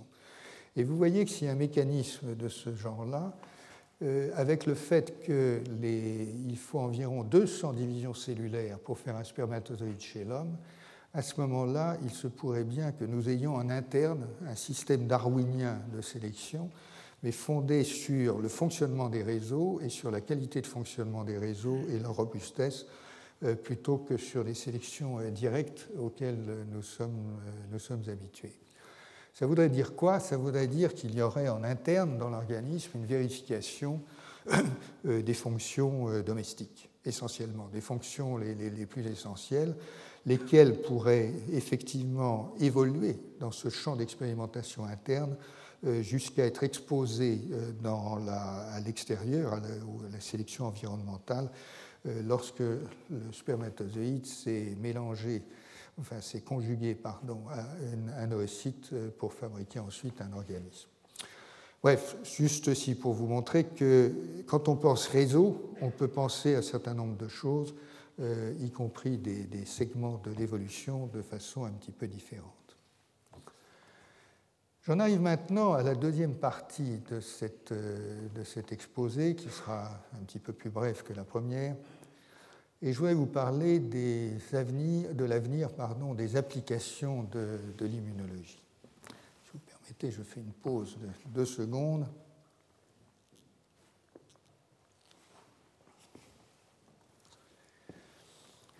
les applications de l'immunologie. À mon sens, l'immunologie, comme la plupart des sciences de la vie, est très imprégnée de l'idée de l'utilité de la science, qui personnellement, comme vous le verrez, ne me déplaît absolument pas, et que je considère d'ailleurs comme une notion profondément pasteurienne. Au fond, ce qui se passe, d'après moi, l'une des raisons de, de, cet état de fait, c'est que la distinction entre recherche dite fondamentale et dite appliquée est largement gommée par la continuité de l'évolution des espèces. Il est bien admis dans la communauté aujourd'hui que lorsqu'on découvre les micro-RNA chez le nématode, euh, on, fait quelque chose qui est potentiellement utile pour la médecine. Et donc, euh, cette continuité des espèces fait que je pense que le monde de la biologie euh, fonctionne de façon, aujourd'hui plus qu'hier d'ailleurs, mais fonctionne de façon euh, relativement, relativement intégrée. Alors, en vous parlant d'avenir des applications de l'immunologie, je fais appel à quelques retours d'expérience euh, dans le domaine des biotechnologies, des vaccins, de la gestion de la recherche. J'ai un peu travaillé à l'INSERM, j'ai aussi travaillé, comme on le sait, à l'Institut Pasteur, et puis récemment, euh, j'ai créé ou aidé à créer un institut qui s'appelle le Singapore Immunology Network. Et j'en parle ici non pas pour faire de la propagande, mais parce que j'ai eu la chance unique de pouvoir en cinq ans développer un institut de recherche selon les idées principales que j'avais dans la tête euh, et euh, que je vous expose en, ce moment même. Donc c'est un véritable retour d'expérience et c'est pour cela que je vous montre ceci. Attendez, ça c'est les 250 chercheurs de l'Institut, mais voilà l'Institut en question dans un Singapour qui est une ville maintenant ultra moderne. Biopolis, qui est un centre de recherche ultramoderne, et Immunos, dans lequel se trouve l'institut dont je vous parle. Alors, tous les immunologistes vous diront euh, que l'immunologie a un avenir prometteur. J'ai mis le prometteur entre guillemets parce qu'il faut se méfier de la propagande et de la propagande corporatiste. Néanmoins, il y a quand même quelques arguments. Euh, le premier, c'est que l'importance des applications de l'immunologie ne peut que croître. Euh, il y a plusieurs raisons à ça. La première, c'est que son potentiel d'application médicale a été quand même tardif à se déployer. Euh, donc, il n'y a pas beaucoup de médicaments, en fait. Enfin, il y a dix ans, il n'y avait pas beaucoup de médicaments qui soient strictement immunologiques. Quelques immunosuppresseurs, vous aviez quelques vaccins, mais, mais les vaccins étaient faits de façon tout à fait ou pratiquement de façon empirique. Néanmoins, au bilan aujourd'hui, vous avez en matière de diagnostic tout ce que donnent les anticorps monoclonaux, en potentialité tout ce que donnent les aptamères. Je vous ai parlé de ces, polymères d'acide nucléique qui, peuvent avoir une réactivité extrêmement, une, spécificité extrêmement fine. Peut-être euh, les anticorps de la lamproie, qui sait, parce qu'il semble qu'on puisse vacciner la lamproie et lui faire faire des anticorps intéressants les anticorps de chameau, tout ça, bref, peu importe, les, anticorps monoclonaux. La vaccination, pour sa part, devient un petit peu moins empirique et en thérapeutique, on voit bien que euh, les anticorps monoclonaux, notamment, euh, remplacent, euh, enfin, commencent à dominer un peu le champ de la biotechnologie appliquée euh, et que finalement beaucoup d'innovations dans le domaine euh, pharmaceutique euh, viennent des, anticorps monoclonaux qui en termes de marché, ce qui est un critère épouvantable, mais enfin c'est un critère quand même, représente pas très loin de la moitié, je crois, du, marché des nouveaux produits pharmaceutiques. Donc une, discipline qui se développe de façon considérable, j'espère vous l'avoir montré par, par mes cours, et un point qui est important, je crois, c'est la découverte du rôle majeur de l'inflammation dans un nombre croissant de pathologies. Or, l'inflammation, c'est quand même de l'immunologie. Et donc, euh, je, pense qu'on trouve finalement de l'immunologie dans beaucoup, beaucoup de pathologies. Euh, je vous ai cité il y a 15 jours le diabète de type 1, dont on pense qu'il a maintenant une composante immunologique importante. Le rôle du système immunitaire comme relais, nous en avons parlé aussi dans les semaines qui précèdent, en matière de nutrition avec le microbiome, en matière d'interface avec le système nerveux, en matière de neuropsycho-immunologie, euh, euh, si ce terme fait, vraiment sens, et j'appelle quand même la prudence sur les résultats que je vous ai exposés la semaine dernière. Ça m'a rappelé qu'il y a 3 ou 4 ans, je vous avais parlé de ce rapport entre le complexe majeur d'histocompatibilité et les, odeurs. il est vrai que les souris sont capables de repérer euh, à l'odeur le complexe majeur d'histocompatibilité de leurs compagnons ou de leurs compagnes. Néanmoins, euh, je constate que depuis trois ans, il n'y a pratiquement plus un seul papier sur la question, ce qui n'est pas très bon signe. Voilà, donc prudence. Et puis, je voudrais mentionner aussi le retour de la de la sérothérapie euh, anti-infectieuse. Euh, par exemple, euh, l'anticorps monoclonal contre le virus respiratoire syncytial est un instrument thérapeutique important, d'autant plus important qu'il n'y a pas de vaccin. Ça a été un immense échec de la vaccination, comme vous le savez sans doute. Mais en matière de développement, il y a beaucoup d'anticorps monoclonaux qui visent maintenant à attaquer le problème des maladies nosocomiales et nous verrons bien ce que cela donne. En matière d'immunologie, comme je l'ai dit, l'importance des approches systémiques euh, ne peut que croître.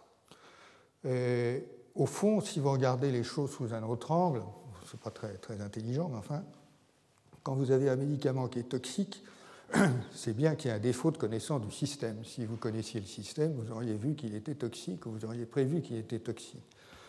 Et donc, l'une des choses qui, en matière d'approche systémique, se profile, c'est de mobiliser les individus euh, comme préalable possible aux essais cliniques. Donc de façon à rassembler le maximum de connaissances, encore une fois, que vous avez à propos de l'individu, de son métabolisme, de ceci, de cela, de façon à prévoir le mieux possible euh, euh, ce qui peut se produire avec une molécule nouvelle ou un anticorps monoclonal nouveau lorsque vous allez traiter l'individu dans un essai clinique évidemment contrôlé. Donc, comme vous imaginez, on, imagine, enfin, cette modélisation fait sens. simplement, on ne sait pas du tout si on a assez de connaissances aujourd'hui pour la pratiquer de façon utile et efficace. Dans le même temps, bien entendu, l'immunologie est une composante tout à fait importante de, la médecine personnalisée. Euh, le séquençage des génomes humains individuels, euh, encore une fois, la, chose, est, le coup est parti, si j'ose dire. Euh, l'extension microbiome personnalisée, je prédis que dans quelques temps, on vous séquencera un petit bout de votre microbiome avec quelques indications possibles sur le fait que vous risquez le diabète ou je ne sais pas quoi, ou, de l'inflammation, puisque le lien entre microbiome et inflammation est le, plus important euh, pour ce qui touche au système immunitaire et, à beaucoup de maladies. Euh, vous avez des données épigénétiques, ça c'est pas encore très, très, très au point en termes de diagnostic rapide, et vous avez de plus en plus de différences ethniques euh, qui sont documentées.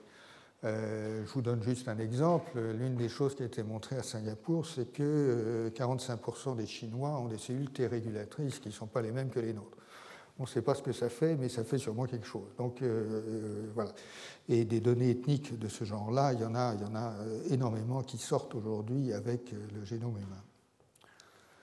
Alors bien sûr, il faut se demander quelle est la valeur de ces promesses que j'avais mises entre, entre guillemets et insister sur le fait qu'il y a un véritable problème de modèle en immunologie. La souris est un modèle peu prédictif.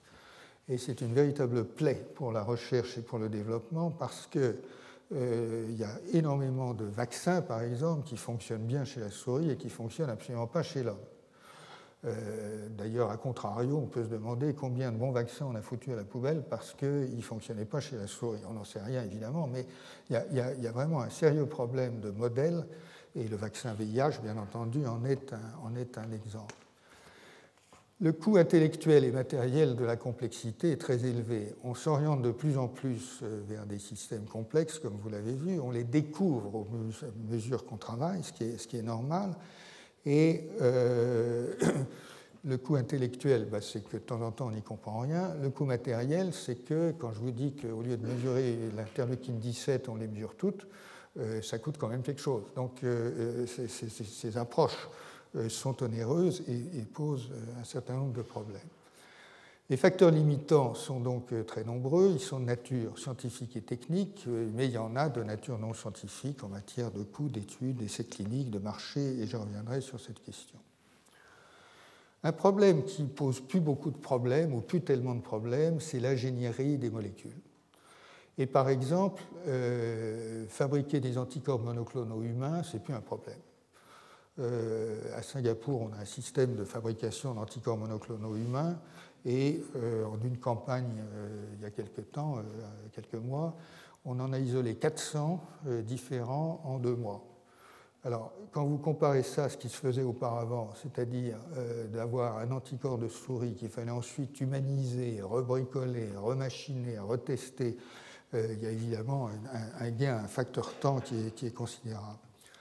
En matière pharmacologique, les, anticorps monoclonaux possèdent un avantage, c'est que c'est quand même une famille relativement homogène de molécules médicamenteuses, ce qui permet quand même de bridger, comme on dit dans le jargon, euh, c'est-à-dire d'avoir des, indications euh, euh, sur ce qu'il faut faire et pas faire et gagner du temps dans les, développements, théoriquement.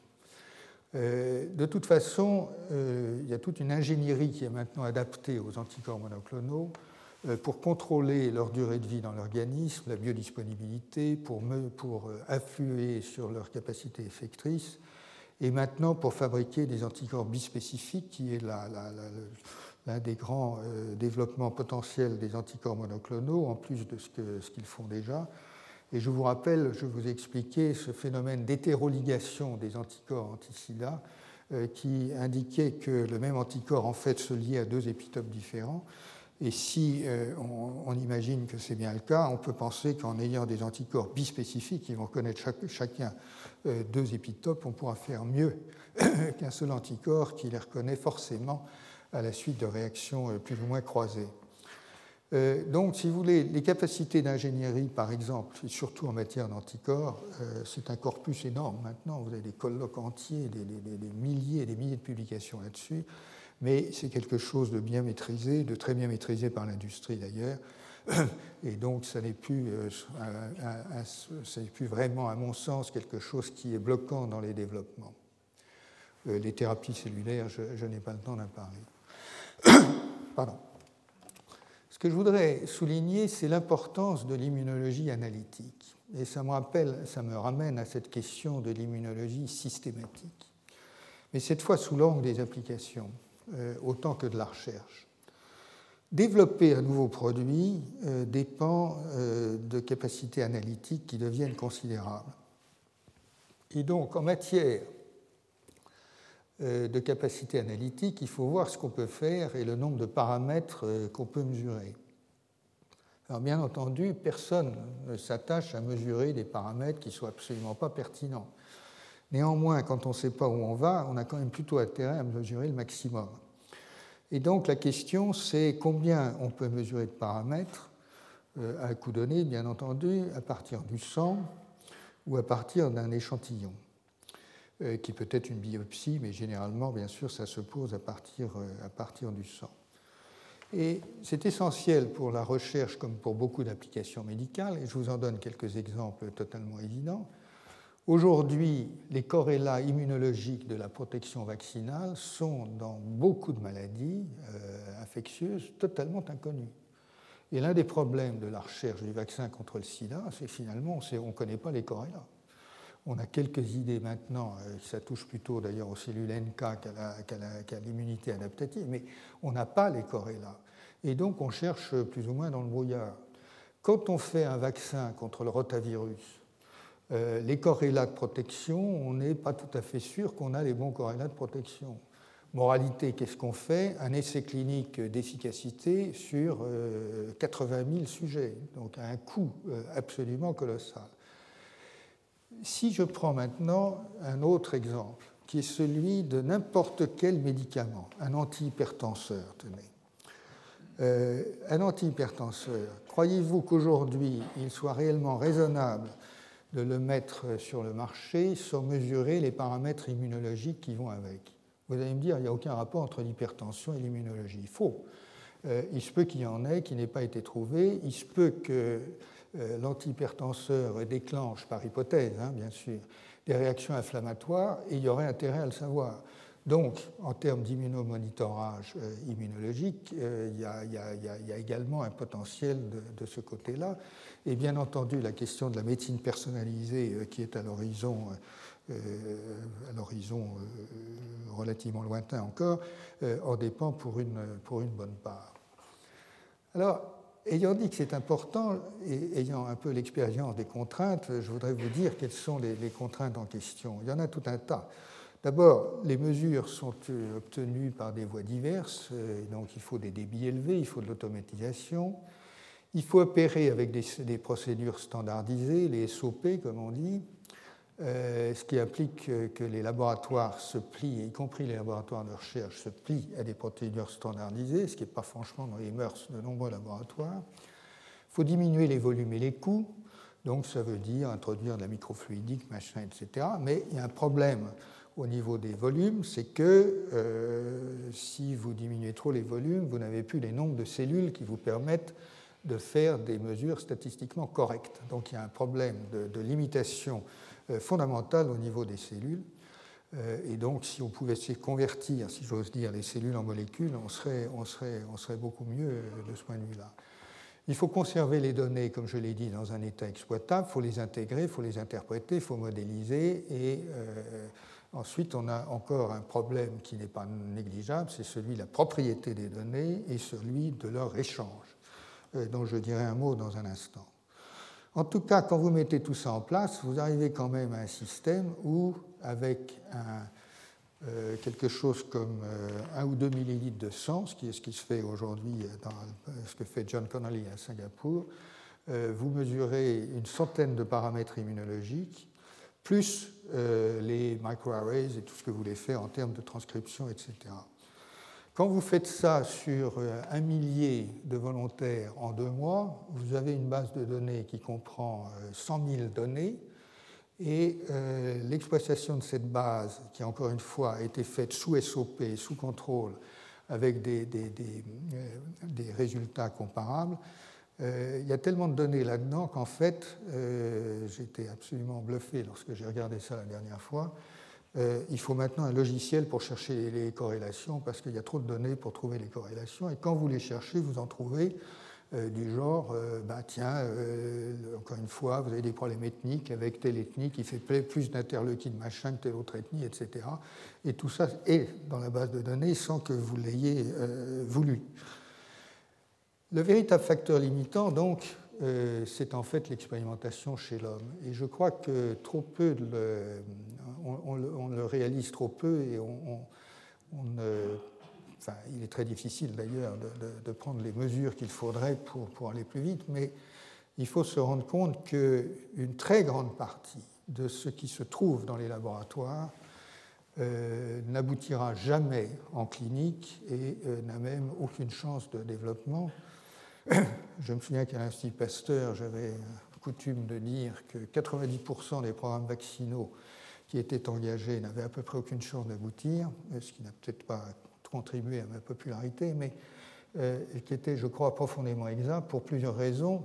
L'une, c'est que euh, certains de ces programmes étaient développés sans avoir connaissance des contraintes de l'aval, donc des contraintes qui, permettent effectivement de faire le développement plus tard. Et puis l'autre facteur tout bête, c'est qu'il n'y a simplement pas assez d'argent et de ressources pour, pour développer tout ça. Euh, quand un essai clinique de recherche coûte environ 5 millions d'euros, entre 3 et 5 millions d'euros, et dure environ 3 ans, vous imaginez qu'il n'y a pas tellement de monde dans le milieu académique qui peut se le permettre. Quand vous voyez la durée et le coût des essais de phase 2 et 3, quand vous voyez le problème des phases 4 de la pharmacovigilance, quand vous voyez les problèmes de disponibilité des volontaires et des patients, quand vous voyez les problèmes de reconnaissance des chercheurs, c'est-à-dire le problème éternel, un peu mieux résolu maintenant, mais pas complètement, de savoir que si vous voulez être nommé directeur de recherche à l'INSERM, il vaut mieux découper en tranches une souris transgénique que de faire un essai clinique. Euh, quand vous voyez les problèmes de partage entre public et privé, vous voyez qu'il y a un goulot d'étranglement absolument colossal au niveau de la, clinique, avec pour résultat ce que j'ai dit, c'est-à-dire que seule une petite fraction de, la recherche potentiellement utile va parvenir à la clinique. Et le deuxième, sujet n'est pas négligeable non plus, c'est que les critères de choix qui amènent à la clinique euh, sont souvent euh, assez dépourvus de critères scientifiques ou de fondements scientifiques euh, parfois euh, non médicaux, parfois politiques euh, et largement financiers. Donc il y, a un véritable sujet à ce propos-là. Et j'en prends pour exemple la vaccination, que je connais bien. Le problème n'est plus du tout, à mon sens, la fabrication des immunogènes, c'est déjà de les trouver, mais c'est plus de les fabriquer. on n'a pas les corrélats, donc on fait des essais cliniques absolument colossaux qui coûtent une fortune. On entend ici et là la rhétorique de l'âge d'or, c'est l'âge d'or des vaccins, euh, c'est l'âge d'or des vaccins, c'est la fondation Gates qui a été l'âge d'or des vaccins parce que Gates a donné beaucoup d'argent. Euh, on met en exergue de façon excessive et parfois euh, pas tout à fait honnête la qualité des modèles animaux et on fait face donc à cette dimension croissante des essais cliniques et donc on, a de véritables difficultés de ce côté-là. Et cela m'amène à un jeu de conclusion que je vous présente maintenant. Euh, les conditions sociales de l'évolution de la recherche et de ses applications.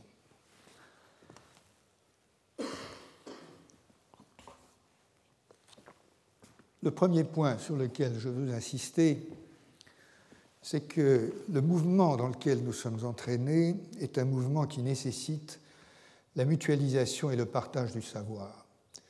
C'est vrai pour l'immunologie, mais c'est bien sûr vrai pour d'autres secteurs de la biologie. C'est un impératif lié, comme je vous l'ai montré, au système complexe dans beaucoup de domaines de la science.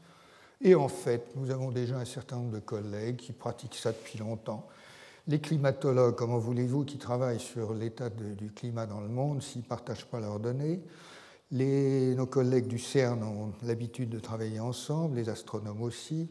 Et en biologie, bien entendu, cela commence avec les données de séquence, les données de systèmes euh, issus de systèmes multiplex euh, comme ceux que j'ai cités, les données épidémiologiques, etc., etc. Mais cela requiert une organisation, une organisation sociale, nationale et transnationale des secteurs de recherche correspondants. Immédiatement se pose la question du bénéfice du partage des connaissances. Cette question se pose au niveau des individus, au niveau des institutions de recherche, de l'industrie bien entendu, et pour les États qui les financent, et pour l'industrie lorsqu'ensuite elle prend en charge la totalité des, des, développements.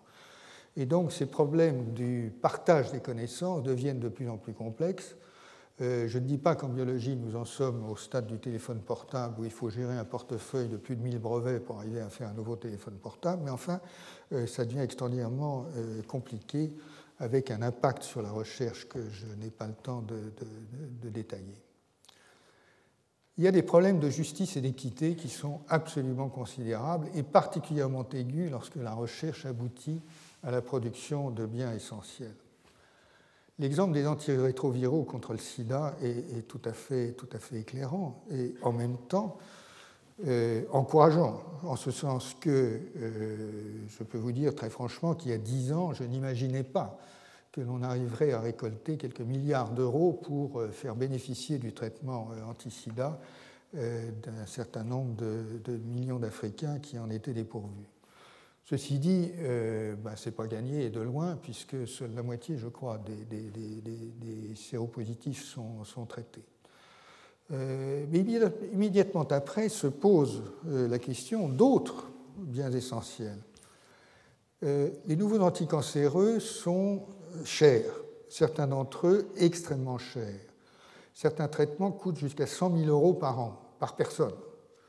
Comment voulez-vous que ces traitements euh, atteignent des pays qui en développement? Il y a là également un problème euh, qui est en fait formellement similaire à celui des antirétroviraux contre le sida.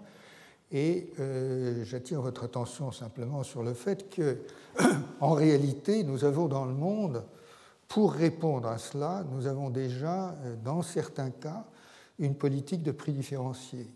Par exemple, il y a une politique de prix différenciée pour les antirétroviraux, c'est clair, mais il y en a depuis très longtemps et bien avant les antirétroviraux pour certains vaccins essentiels euh, qui étaient vendus beaucoup, beaucoup moins cher, soit aux pays en développement, soit aux organisations internationales qui les distribuaient dans les pays en développement. Et puis, euh, vous avez d'autres problèmes qui touchent à l'aide au développement et euh, que je laisse de côté. Je voudrais insister sur quelque chose que tout le monde connaît, mais qui est grave c'est l'augmentation du coût de l'innovation médicale. Cette augmentation est absolument incroyable. un tout nouveau produit, comme diraient nos amis belges, euh, euh, coûte jusqu'à 3 milliards d'euros par molécule. C'est une somme colossale qui a des conséquences multiples euh, sur la structure de l'industrie du médicament, laquelle est formatée pour euh, se vendre, entre guillemets, ou plutôt être exposée au risque du marché en fonction du nombre de nouvelles molécules qu'elle a dans le pipeline. Euh, ça, quand on, est face à des sommes de, cette ampleur, il y a évidemment des problèmes de mixité entre les intérêts industriels et la recherche publique, et les problèmes d'expertise sont, tout à fait significatifs. Euh, par exemple, dans le domaine des vaccins, à un moment, aux États-Unis, on a voulu éliminer des commissions euh, gouvernementales qui décidaient des vaccins tous les experts qui avaient un lien avec l'industrie. Euh, résultat, une série de décisions désastreuses a été prise parce que les gens n'y connaissaient pas. Tous les bons experts ont été frottés à l'industrie. Donc il faut trouver autre chose que ça. bien entendu, il faut contrôler le système d'expertise, mais il ne faut pas se priver de l'expertise euh, euh, surtout lorsqu'une partie de l'expertise se trouve bien entendu dans le, dans le, milieu industriel. Vous imaginez que le coût des nouveaux produits et leur couverture par les systèmes de production sociale commencent à poser problème, et notamment, je l'ai cité dans le domaine du cancer. Et puis un problème d'un ordre totalement différent, c'est qu'aucun médicament concernant les maladies négligées qui, euh, qui, qui, sont dramatiques dans les pays en développement ne peut, ne peut être développé à un coût pareil, même Gates euh, n'y suffit pas. Donc l'augmentation de ce coût est absolument, euh, est absolument euh, calamiteuse. Et donc il est logique de se demander pourquoi, et d'autant plus que paradoxalement, le nombre de nouvelles molécules thérapeutiques est en baisse. Alors, c'est quand même quelque chose d'absolument extraordinaire. Vous avez une science qui explose de façon euh, tout à fait passionnante, qui, génère un nombre de données absolument extraordinaire, et le nombre de nouvelles molécules euh, est en baisse, alors que les coûts de développement sont en augmentation. En gros, vous avez une baisse qui est presque un facteur 2 en 10 ans, et vous avez une augmentation des coûts qui est presque d'un facteur 2 en 10 ans. Donc c'est beaucoup, beaucoup, beaucoup.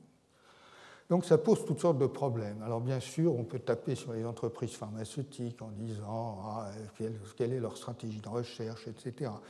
Moi, je ne suis pas de cela. Euh, on peut également se poser des, questions sur l'organisation de la recherche clinique, ça j'en ai déjà parlé. On peut également se poser, comme je l'ai fait, euh, des questions sur le coût social de la précaution, sur le coût des réglementations, sur euh, tout ce qui entoure euh, et, constitue cette civilisation de la précaution euh, dans laquelle nous vivons et son coût euh, n'a jamais été réellement évalué. Et c'est la raison pour laquelle je pense qu'il serait urgent de créer une espèce de science de la réglementation qui réellement s'attache à mesurer les effets des réglementations, leurs bénéfices, et à les comparer de façon à les évaluer et être capable d'opérer d'opérer de façon euh, euh, beaucoup plus rationnelle qu'à mon sens on, ne le fait aujourd'hui. Plus de précaution n'est pas forcément euh, finalement rationnel ni efficace.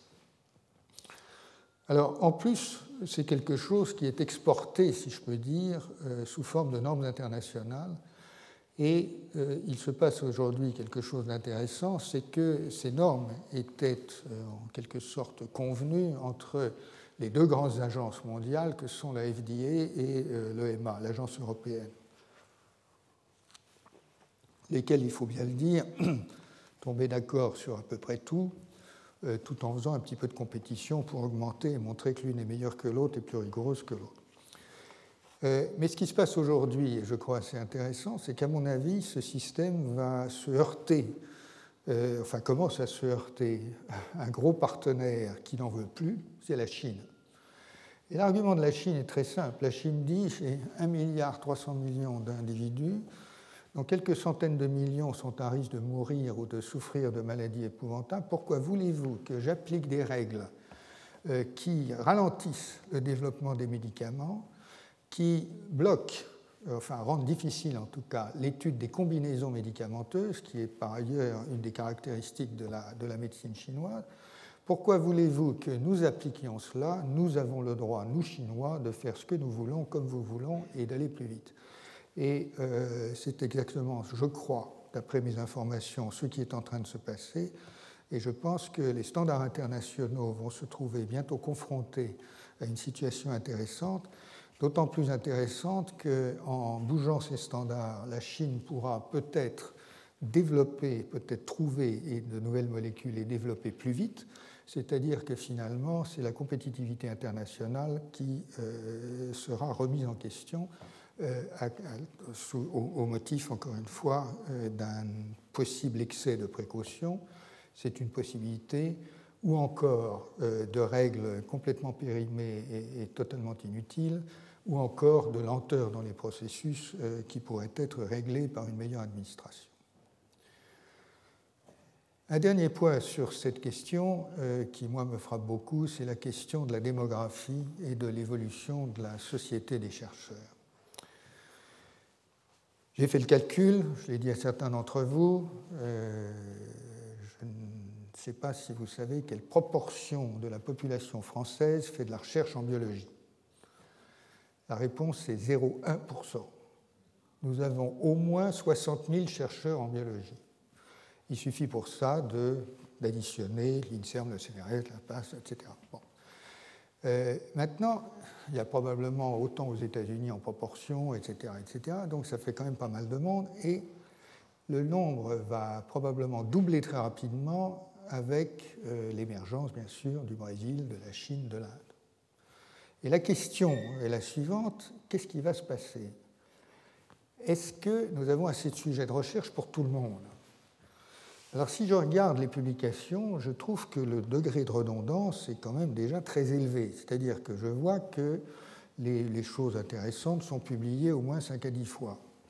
Donc ma question c'est, avec deux fois plus de chercheurs dans 10 ans, 15 ans, je ne sais pas, est-ce qu'on aura un taux de redondance qui va passer de 10 à 20 Ça fait un peu curieux.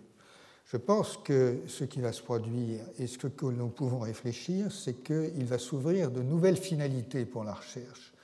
Peut-être une recherche de services innovants, peut-être une recherche qui va beaucoup plus dans le domaine de l'innovation sociale, mais enfin, je pense qu'il va se passer quelque chose ou qu'il devrait se passer quelque chose. De la même manière, et ça c'est plutôt la cuisine interne de la recherche, l'augmentation du nombre de, publications scientifiques euh, commence à être problématique. On observe une dérive, enfin, j'observe des dérives du système de publication, des insuffisances assez graves de la revue par les pairs, peut-être une augmentation des fraudes, peut-être pas des grosses, mais en tout cas des petites. Euh, par exemple, les citations incorrectes sont légion aujourd'hui. Euh, on cite les revues plutôt que de citer les travaux originaux. Euh, le système est, à, mon sens, plus ou moins à la dérive. Et il est d'autant plus que euh, l'avenir des jeunes chercheurs en dépend pour partie. Donc il y a quelque chose de perturbant dans ce système. Et donc mes conclusions sur ce point sont celles-ci. C'est que, à mon sens, les conditions d'exercice de la recherche ont déjà beaucoup changé, peut-être sans que les chercheurs s'en rendent si bien compte elles vont considérablement changer, ça j'en ai la, certitude, enfin la conviction, euh, la conviction absolue. Elles vont considérablement changer euh, à cause des technologies et à cause de, cette démographie des chercheurs dans le monde. Les technologies, bien sûr, elles conduisent à avoir quelque part euh, moins de cerveau et plus de machines. Il faut en être conscient. Hein. C'est un peu comme la mécanisation dans les banques. Euh, ou dans le métro. Euh, et donc, euh, il y, a, certainement un problème sociologique au sein des, milieux de recherche. Et moi, j'estime très franchement que la démocratie des chercheurs devrait s'y pencher de plus près. J'utilise le terme de démocratie parce que les chercheurs représentent finalement le plus bel exemple de démocratie intellectuelle que l'on ait au monde. Après tout, les chercheurs se parlent. Après tout, ils discutent et, en gros, ils, décident à peu près collectivement et décident généralement sur des bases plutôt rationnelles.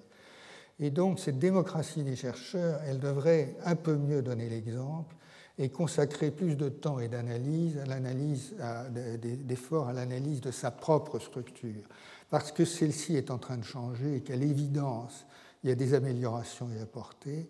À l'évidence, il y a un besoin de moralisation dans certains secteurs, et à l'évidence également, la science peut et doit contribuer au débat et à l'action publique, et non seulement par euh, son contenu, mais aussi par sa méthode.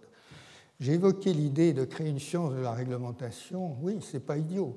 Euh, effectivement, euh, cette fois, ce n'est pas le contenu de la science, c'est la méthode scientifique qui peut servir et qui peut inspirer euh, le, débat et, l'action publique. Et je crois profondément que les chercheurs, ou du moins certains d'entre eux, les plus vieux probablement, euh, devraient s'investir beaucoup plus euh, dans ce type d'activité, de réflexion et d'action publique.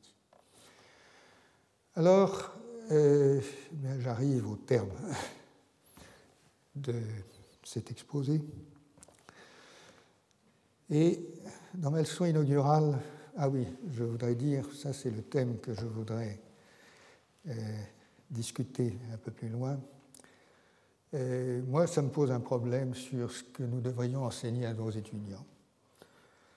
Euh, comment aborder la complexité, comment se situer entre le technique, le conceptuel, le local, le systémique, la question de la mutualisation des connaissances, le rapport entre le monde de la science, le monde de l'industrie, le monde de l'argent, et le partage équitable des biens essentiels qui dérivent de la recherche.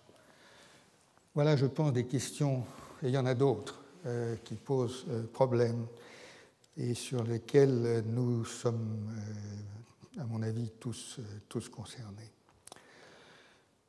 J'arrive donc au terme de cet exposé et lors de ma leçon inaugurale en 1998, j'avais utilisé cette citation de Mallarmé.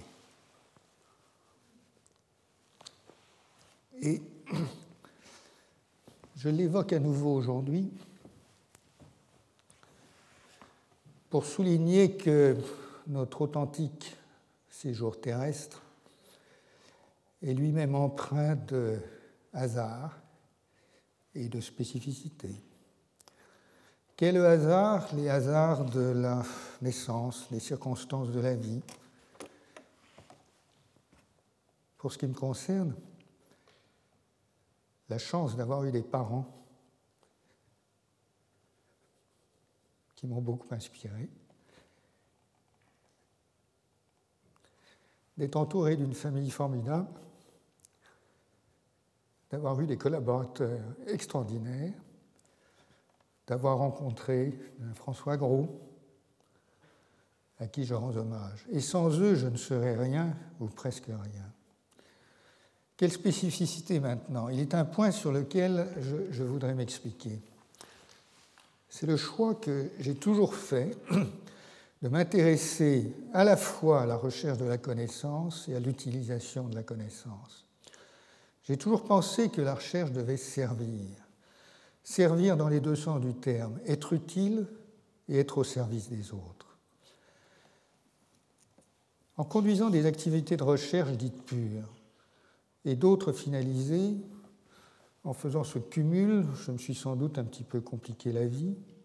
Je ne suis pas certain d'avoir donné un bon exemple. Peut-être, ou même sans doute, ma recherche, ma science, voire mon enseignement eussent-ils été plus profonds et plus complets si je n'avais pas développé cette autre activité, ce qui m'aurait d'ailleurs, en une occasion au moins, évité quelques aventures un peu désagréables. Mais ce fut mon choix, un choix délibéré que j'assume, que je maintiens, et plus encore aujourd'hui qu'hier, alors que mon activité de recherche ne peut que diminuer. Elle laissera plus de champ à cette autre activité dont la finalité pour moi est claire et que je peux maintenant élargir. Je voulais que la recherche serve. Eh bien pour moi, il s'agit maintenant plus généralement de mettre la connaissance au service de la lutte contre l'indignité, la misère, la pauvreté. Comme il y a 2 milliards d'individus sur cette planète qui vivent dans la pauvreté et dans la misère, il reste encore un petit peu de travail à faire. Tel est mon projet et tel est le point d'orgue de cette leçon de clôture et de mon enseignement dans cette très très belle maison qu'est le Collège de France. Point d'orgue, mais pas tout à fait point final, parce qu'il me reste à vous inviter à ce colloque qui se tiendra le 2 et 3 mai 2012 euh, il s'intitule donc De la souris à l'homme et de la paillasse au lit du malade. Ils seront évoqués beaucoup de sujets qui ont été évoqués dans ce cours et ils le seront de façon évidemment beaucoup plus approfondie. Je vous y invite, je souhaite vous y revoir et je vous remercie.